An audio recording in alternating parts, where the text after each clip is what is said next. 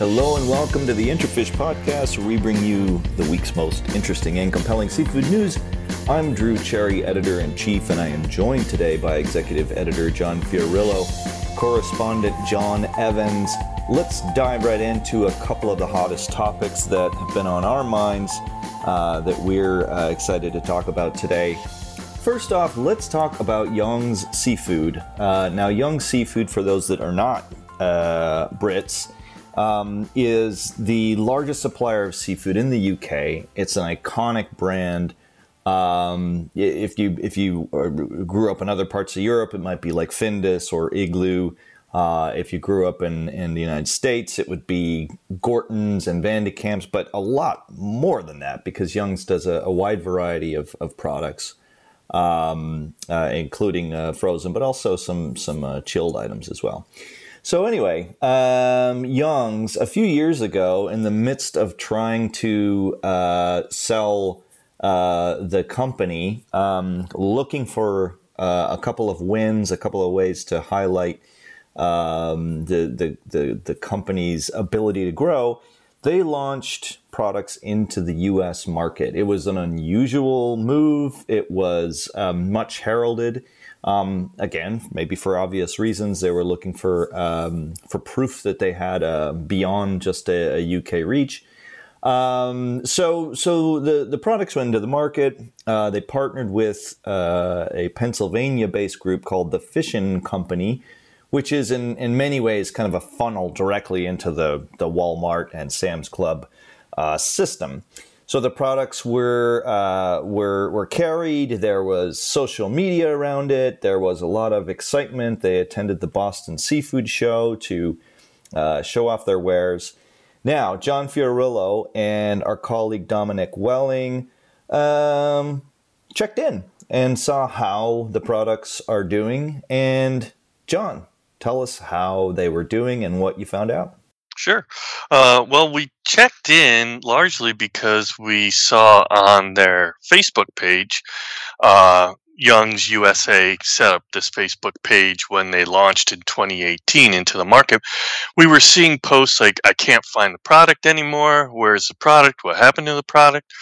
So that got us curious and we started to uh, dive in. And lo and behold, um, we got it confirmed uh, that Walmart had, is no longer carrying it. And Walmart's significant not only for the 3,900 stores in which it was uh, initially carrying it, but because that was the backbone of this um, this effort to expand overseas, first in the U.S. and plans later called for expansion into China and elsewhere.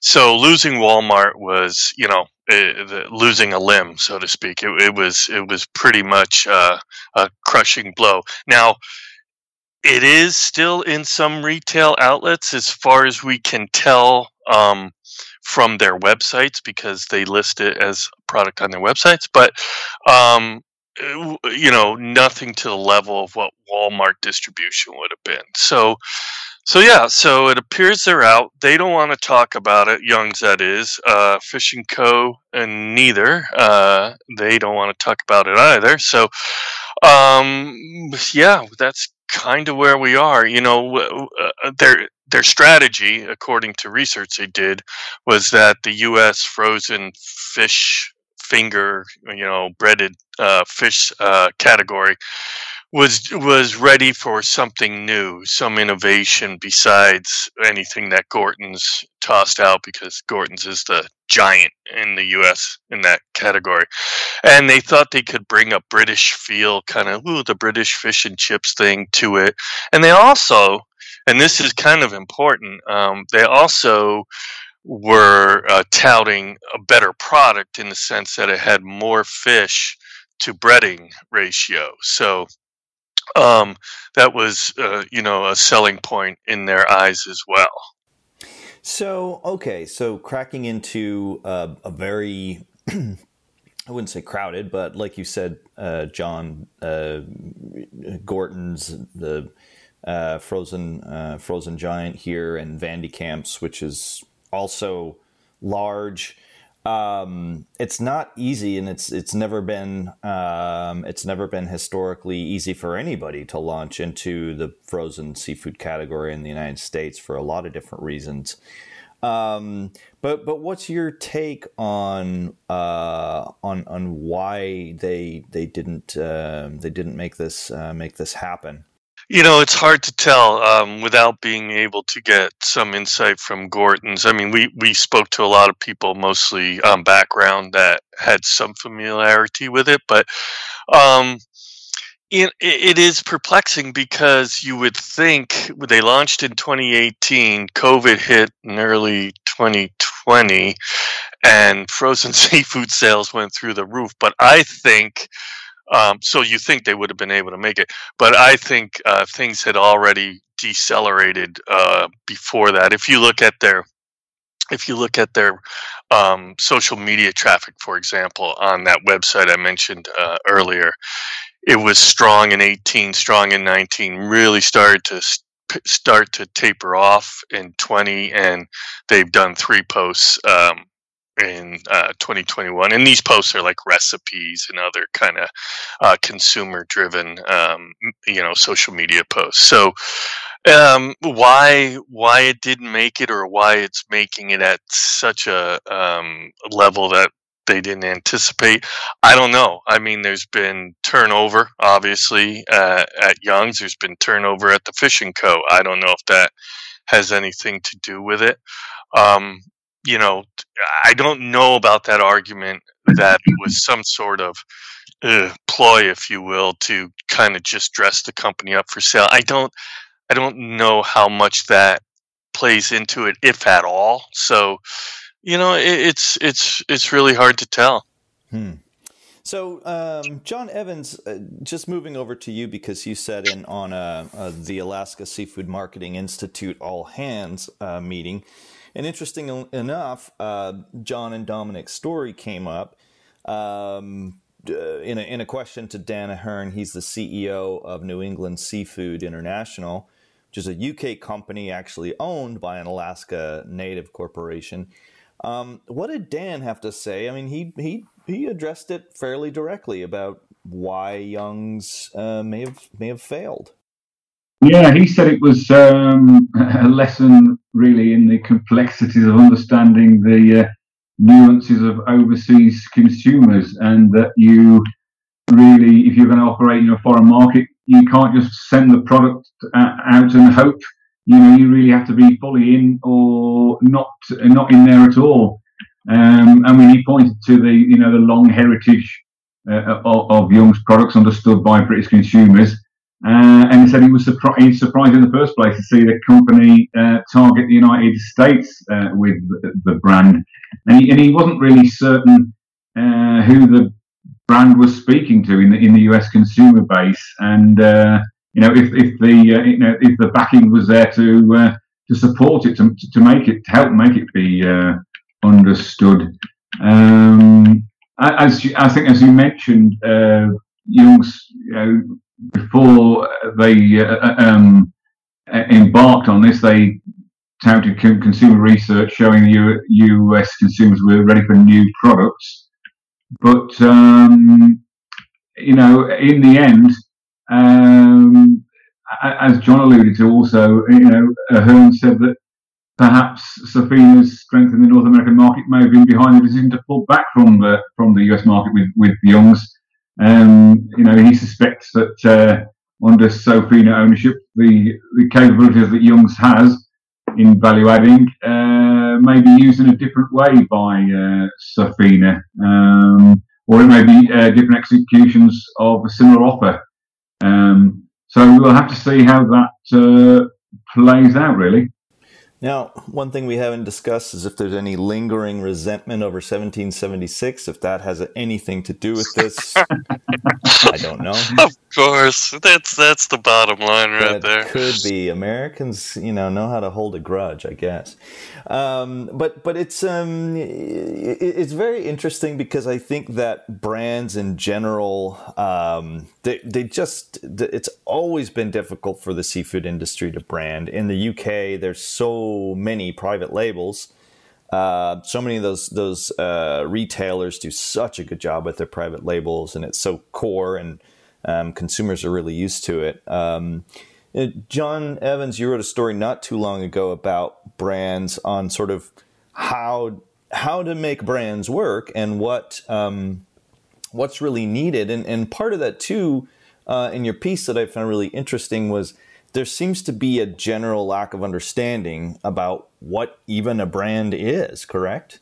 Yeah, this came up uh, a couple of months ago in September when uh, we looked at um, Multi Export's decision to change the uh, company name to Multi X. And um, one of, the, one of the, the branding experts I spoke to said to me, the first thing you have to understand is what a brand is and what you know who it's aimed at, etc., uh, etc. Et um, you know, the, the companies tend to, on, on, occasion, get mixed messages, and uh, it should, you know, it, the brand name should not only re- resonate with the audience, but um, be something that the company leadership can get behind and uh, believe in.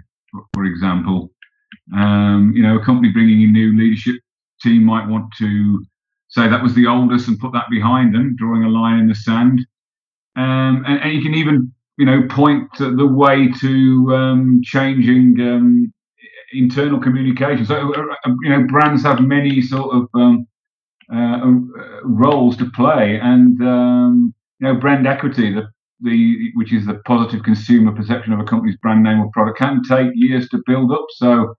Uh, in the case of uh, Young's, maybe they didn't have enough time, or as we alluded to earlier, financial um, effort put behind it. Yeah, and I, I think yeah, I'm thinking about what uh, Dan Ahern said too that brands exist in the hearts and minds of consumers, which I think is think is an interesting way to put it. Um, you know, I think sometimes that's the case, um, but it, it's a shame because I do think that um, the U.S. industry and just the frozen seafood category in general um, really lacks innovation, and in a period like this where people have been reintroduced to frozen uh, to frozen seafood. Um, people are willing to try uh, cooking uh, frozen fish more. Um, it's too bad. It would seem like there's more opportunities, um, you know, than than uh, than there have been in the past, and maybe this, uh, you know, there's been a little bit of, of dew off the rose on uh, on unfrozen at retail. Um, so it, it, it, could be now that we're going to see a, a, more of a return to normal. But um, yeah, but we'll see. But an interesting adventure for for Youngs. They're certainly not the the only one. Uh, saucy fish. Um, which is increasingly seeming like something that uh, the new Seachill owners, it's a group called Hilton Seafood uh, in the UK. Um, saucy fish, for those of you that uh, remember it, was um, really uh, really well received. It was uh, it was kind of um, you know it kind of had uh, sort of a, an appeal to maybe younger consumers. It was exciting packaging and kind of new flavors. Um, but it, it, appears that it's really fallen by the wayside. They also attempted to enter into the U.S. market um, and and made a, a, a few um, a, a, few good steps, but then uh, completely pulled out in uh, in 2019 just because they couldn't again couldn't really get it to to take in the way that they wanted to. Uh, and then and then also Nomad Foods has uh, has sent over the Findus brand as well as the Igloo brand as well into the U.S. market. So there does seem to be some awareness that there is an opportunity there. Um, and and yeah, it'd be great to see U.S. consumers have a little bit more uh, a little bit more choice. So maybe there there will be more of that um, in the future.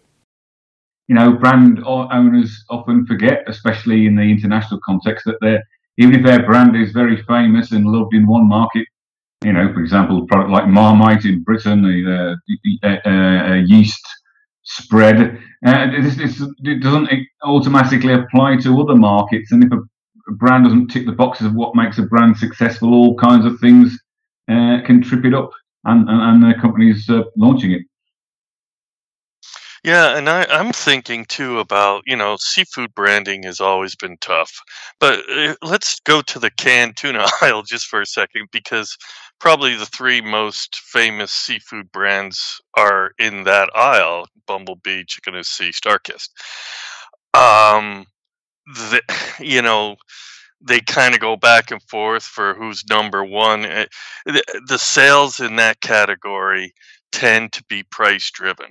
So even those companies that have been around for decades have, I would argue, have not built that much brand loyalty amongst consumers. And in fact, you see more private label on on on those shelves now too. And every week there's a price promotion. One week it's Starkist, one week it's you know so building brand loyalty in seafood has has always been difficult and it doesn't appear that it's getting any easier at all to me. Um, all right, so let's uh, let's move away from branding and start talking about uh, a topic we began talking about last week, but sometimes topics just stay hot, and uh, alternative seafood is one of those. So, yes, it, it seems like it's reared its uh, ugly head again. Um, the discussion and debate over how plant based and cell cultured or cell based seafood should all be labeled. Um, and it's been really interesting to hear the different viewpoints on this. Um, and I, I, think my thinking on it has evolved a little bit as I've, I've heard more of both sides. Um, so I'm curious to talk to you about this, John. You uh, you um, kind of got things going a little bit this time around um, with a commentary that you you uh, produced, and we discussed that last week. But things continued on. We got a uh, a guest commentary from John Connolly of the National Fisheries Institute, who we had um, had uh, had cited from from uh, a presentation he had given. Um, so what now? A lot of people, a lot of people jumped into the discussion, the debate. A lot of people were on LinkedIn uh, discussing it, uh, and and, uh, and and yeah, what's your takeaway for what the future might look like for labeling of these uh, alternative seafoods? Well, certainly the passions are are running high. John's uh, column, guest column that we published, got a rebuttal column from uh, uh, from David Benzaquen, who at one time was the co-founder of Ocean Hugger, and you'll remember that company was kind of one of the first ones to market with a um, salmon, um, plant-based salmon sushi um, product. They were at the Boston Seafood Show once, and I, I think he's not there any longer, as far as I know, and the company has gone through some changes. But he bounced back with a a pretty um, stern rebuttal uh, to John, and it, like you said, it just took off uh, in social media. So, I mean, I I don't really know. As I said in my column a few weeks back, plant-based seafood, uh, alternative seafood sales of of uh, plant-based products are twelve million dollars a year right now. Regular, you know, traditional seafood sales in the U.S. are 100 billion. I just see that as such a massive gap that the this this kind of you know worry about labeling seems a little off point to me. But I was going to. I'm gonna. I'm gonna. Speaking of butt, I'm gonna butt in. I uh, I was more on that side of the equation, and I think um, you know a couple of years ago you were um, you, you, really kind of uh, pioneered the coverage on this, and were one of the first to dive into it. And I remember our discussions and me kind of rolling my eyes at you a little bit um, and saying, "Really, is this really going to be a thing?" And you were right. It it was a thing. Um, but at the time, I kind of said, you know, the industry is really trying to blame its own lack of innovation on um, on this kind of boogeyman of, of plant based seafood. And to a certain extent, I can still kind of see, and that was what a lot of the comments were about uh, about this topic was, well, the seafood industry just doesn't want to innovate. Um, maybe there's some some truth to that. However, one thing that did kind of, and, and I'd heard these statistics before, but I think that um, Connolly put it in an interesting way of, you know, wanting to begin this discussion now before 2030 when it becomes you know a real a real issue. And i think that is uh, i think that's relevant. I kind of saw you know in my mind i thought okay well on a longer timeline and given the slow pace of bureaucracy and getting labeling laws and things through um, the uh, government institutions um, yeah, that, that maybe it does make sense to to put a little more attention on it. I don't know that there's particular urgency now.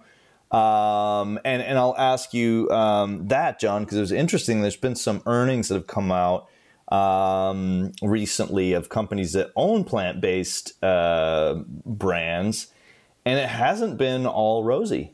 Yeah. Uh, first, uh, first off, uh, you know, John John Connolly gets paid to think down the road five, ten years. So hats off to him for doing so in this case because he he's trying to look out and protect the industry uh, which he represents. So I I totally understand where he's coming from uh, at, at, on that point.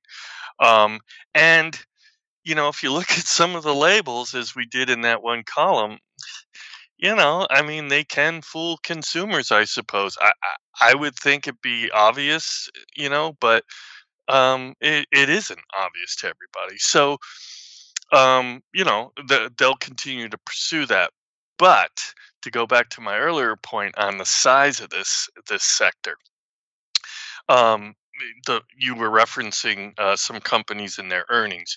Uh, Beyond Meat for example, uh, their price, um, their stock price sank 17% yesterday because Wall Street started to raise alarms about the company's growth growth prospects.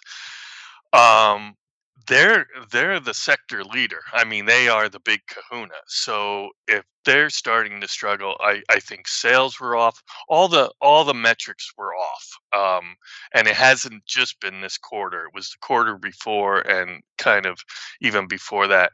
In addition, Maple Leaf Foods, which is a massive protein producer, you know, meat, chicken, da da da. They came out uh, in in one of their quarterly statements uh, earlier this month and said they're reassessing their investments in in uh, plant based proteins. So, you know, is this the start of um, trouble for this this sector? And if the big guys like the meat guys who have been extraordinary extraordinarily successful getting their product into the mainstream if they're not going to be able to make it certainly the seafood guys who are you know a drop in the bucket uh, aren't aren't going to be able to do it in my opinion. But you know, again, John gets paid to look out for his members, and if he thinks this is an issue, um, you know, I who am I to argue with him? Yeah, it's it's hard to know if there is any. Obviously, there's some sales slowdown that's in black and white, but I still don't see this category as running out of steam by any stretch of the imagination. If anything, there there's going to be more innovation. There'll be consolidation and, and things like that.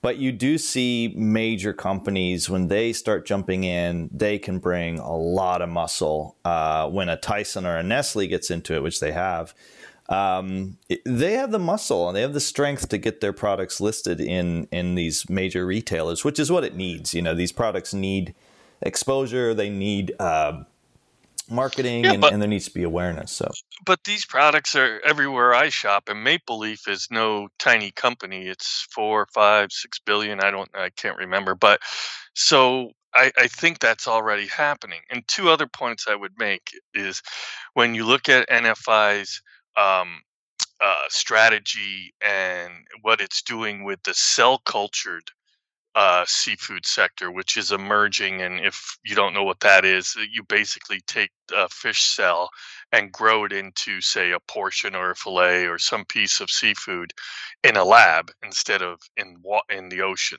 right? So, and that is seafood. That's not plants. That's not. That is legit seafood. Okay, so what what NFI has done with that sector is meet with them build a kind of a roundtable, and they are working on labeling guidelines for when this product really emerges. It's only now starting to kind of hit the market. Um, well, it's not even really in the market, but it's coming. So, um, so yeah, so yeah, and my other point is there are some big seafood companies already partnering with uh, plant-based and cell culture companies. Bumblebee, uh, Rich Products, which owns Rich SeaPak, um, Nomad, uh, uh, probably some others I can't think of at the moment. Um, so it's a little curious to me why NFI is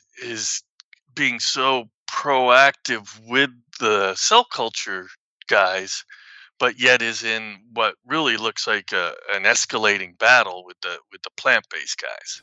Yeah, it's interesting, you know, and, and I I think that uh, that'll it'll be something that we'll cover more, just because we'll have to cover it more as the industry evolves. But uh, the cell cultured, cell based uh, sector that is going to change things, I believe, dramatically. Um, and it will probably happen quicker than we than we think. Um, plant based is it's been around a long time. Plant based foods and plant based seafood has been around a long, long time. It's just been sold to kind of niche audiences.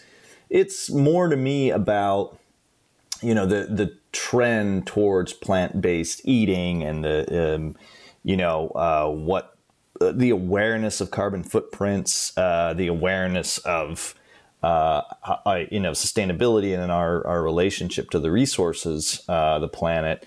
And that's why probably plant based is not going anywhere. But I think it's got a lot to sort out for sure. And I agree, the labeling is one where there's some of those that you mentioned in your column, John, and showed the packaging of it where it just seems, uh, it, it does seem designed to confuse um, and uh, and I know that NFI has brought up this this um, example of milk over and over and over, um, which is getting you know a little tiresome to to to to hear about. But then you look at the numbers and you kind of realize why they keep bringing it up. Um, and it's become so mainstream you don't think about it. You you go to the store and there's your almond milk, there's your coconut milk, there's your soy milk you just don't think about it. It's just right there. And they ended up taking a significant portion of that category. Different situation, but at the same time, um, if you're in an industry, and, and, as you said, if you're a trade association, um, you you need to be aware of these things and thinking about them. Yeah, well, as a milk lover, and I mean dairy milk, not the not not the fake milk. Um, I, I've watched that carefully, and I don't have the statistics, but I do recall that the milk consumption was already in decline in a pretty s- steep way before the emergence of these, um, you know, uh, milk uh, lookalikes or whatever you want to call. Them. Um, so I don't know that it's completely, um, you know, influenced by the emergence of them, but I yeah, they definitely have taken a bite. I want to go back on one last thing because you mentioned, you know, the, these concerns about terrestrial animals and fish and their impact on the climate, um, you know, raising them and the impact on the climate. I don't think plant based foods have really uh, been scrutinized uh, fully as far as their impact. I mean, these grow, right? They're beans and lentils and all those things. They grow, they take water, they take, uh, they have a carbon footprint, da da da da da. Additionally, and John brings this up, uh, John Connolly brings this up often, uh, the nutrition profile of these products uh, hasn't really been fully explored either, um, at least in a lot of people's opinion, because they are extremely processed foods. And you know, as I said before, any dietitian will tell you stay out of the center of the grocery store and just shop the fresh around the edges. But so, you know, anything processed has to get either salt or sugar or both jammed into it and and you know a lot, a lot of that isn't good for diets of of many Americans or many people around the world. So um, there there's probably some reckoning coming in those two areas uh, for plant based in particular. So we'll we'll see we'll see. Well, it's going to be fascinating to follow. I, I wouldn't have guessed a few years ago that this would be uh, an issue that would be so important to the industry or or that that that it would grow the way that it has but it certainly is. Um, and I you know the the the thing about these types of disruptive um, products uh, in any industry is they tend to uh, result in change. They tend to force established companies to try something new. And so you are seeing, as you mentioned at the at the top of the podcast, John, you're you're seeing companies uh, either embracing it by launching their own lines, uh, partnering. Um, so that's one way to go about it. Another way to go about it, and I, I think this is this is a key lesson that can be learned, is it, the seafood industry should take a look at how these products are marketing themselves. Um, for for a couple of reasons. For one, the marketing is oftentimes based around the seafood industry's problems and enhancing and discussing those more, highlighting those more. Um, and and that uh, is a danger because those messages tend to eventually um, they're already out there. Things like overfishing for example or um, you know negative uh, information on aquaculture. So they're just sort of expounding on those and hammering those over and over to get uh, to, to, to bring people into their uh, category and talking about carbon footprint and all these other things, um, which, as you just said, may or may not actually play in favor of plant based. But um, but the other thing to be aware of, I think, is just how they're marketing uh, the products to um, to consumers. Full stop. Which is they're using social media a lot. This is targeting millennials and younger. Um, the packaging is is different and fun and um, and the story that they're trying to tell is really tied into um, tied into what consumers care about. This actually goes back to to Young's uh, tanking in the U.S. market, for example, is and and what Ahern said about the hearts and minds is if you really do want to reach a new set of consumers, you really need to think about how how uh, how successful brands uh, are doing that. Now, these small plant based brands are, are not successful yet. However, uh, they're moving very, very quickly and getting a lot of attention uh, uh very quickly because of the marketing techniques they're using, um, because of how they're they have a mastery of social media. Um, and just just the the feeling that you get about these brands is so it's so clear where they're positioned and so clear what the consumer can expect. And that's really why I think seafood brands have have uh, have struggled. Well, let me let me just add just a couple things to that.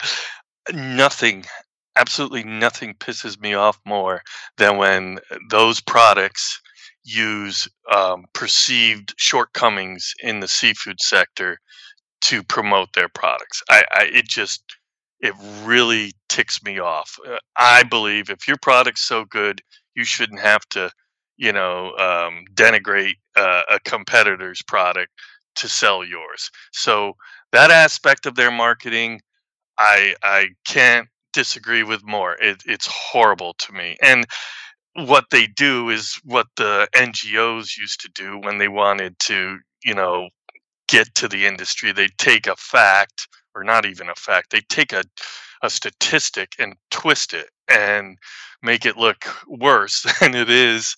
Overfishing is a great example. Um, so, you know, they're they're using those tactics, and those to me, that's just that's just lousy. That's just cowardly. You know, if you if your fish uh, plant based fish nuggets are so good, then you know, let's talk about that. The other thing is, you know, when it does come to um, the environment, uh, almond milk's a great example. Do you know how wasteful growing almonds is? It, I mean, it, the water consumption alone is is astronomical. But that gets a pass, right? So far, it kind of gets a pass, but you're starting to see that change a little bit. You're seeing more in the mainstream press about, you know, that very issue. As a matter of fact, I saw something the other day, but so yeah there's just uh there's so many interesting angles to this and you know obviously like you said we'll be covering it um you know for probably years to come i imagine we're gonna have to get a, a reporter specifically on the plant-based beef for now it's kind of you i mean it's it's it's been coming on your plate more than anybody else's so i mean it, it's it's gonna really be interesting and uh and it may not all be be bad you pointed out to to dairy. Um, one thing about plant based is it, it can be kind of a of a uh, a beef killer in a way too. I think that's the sector that's going to suffer the most from this.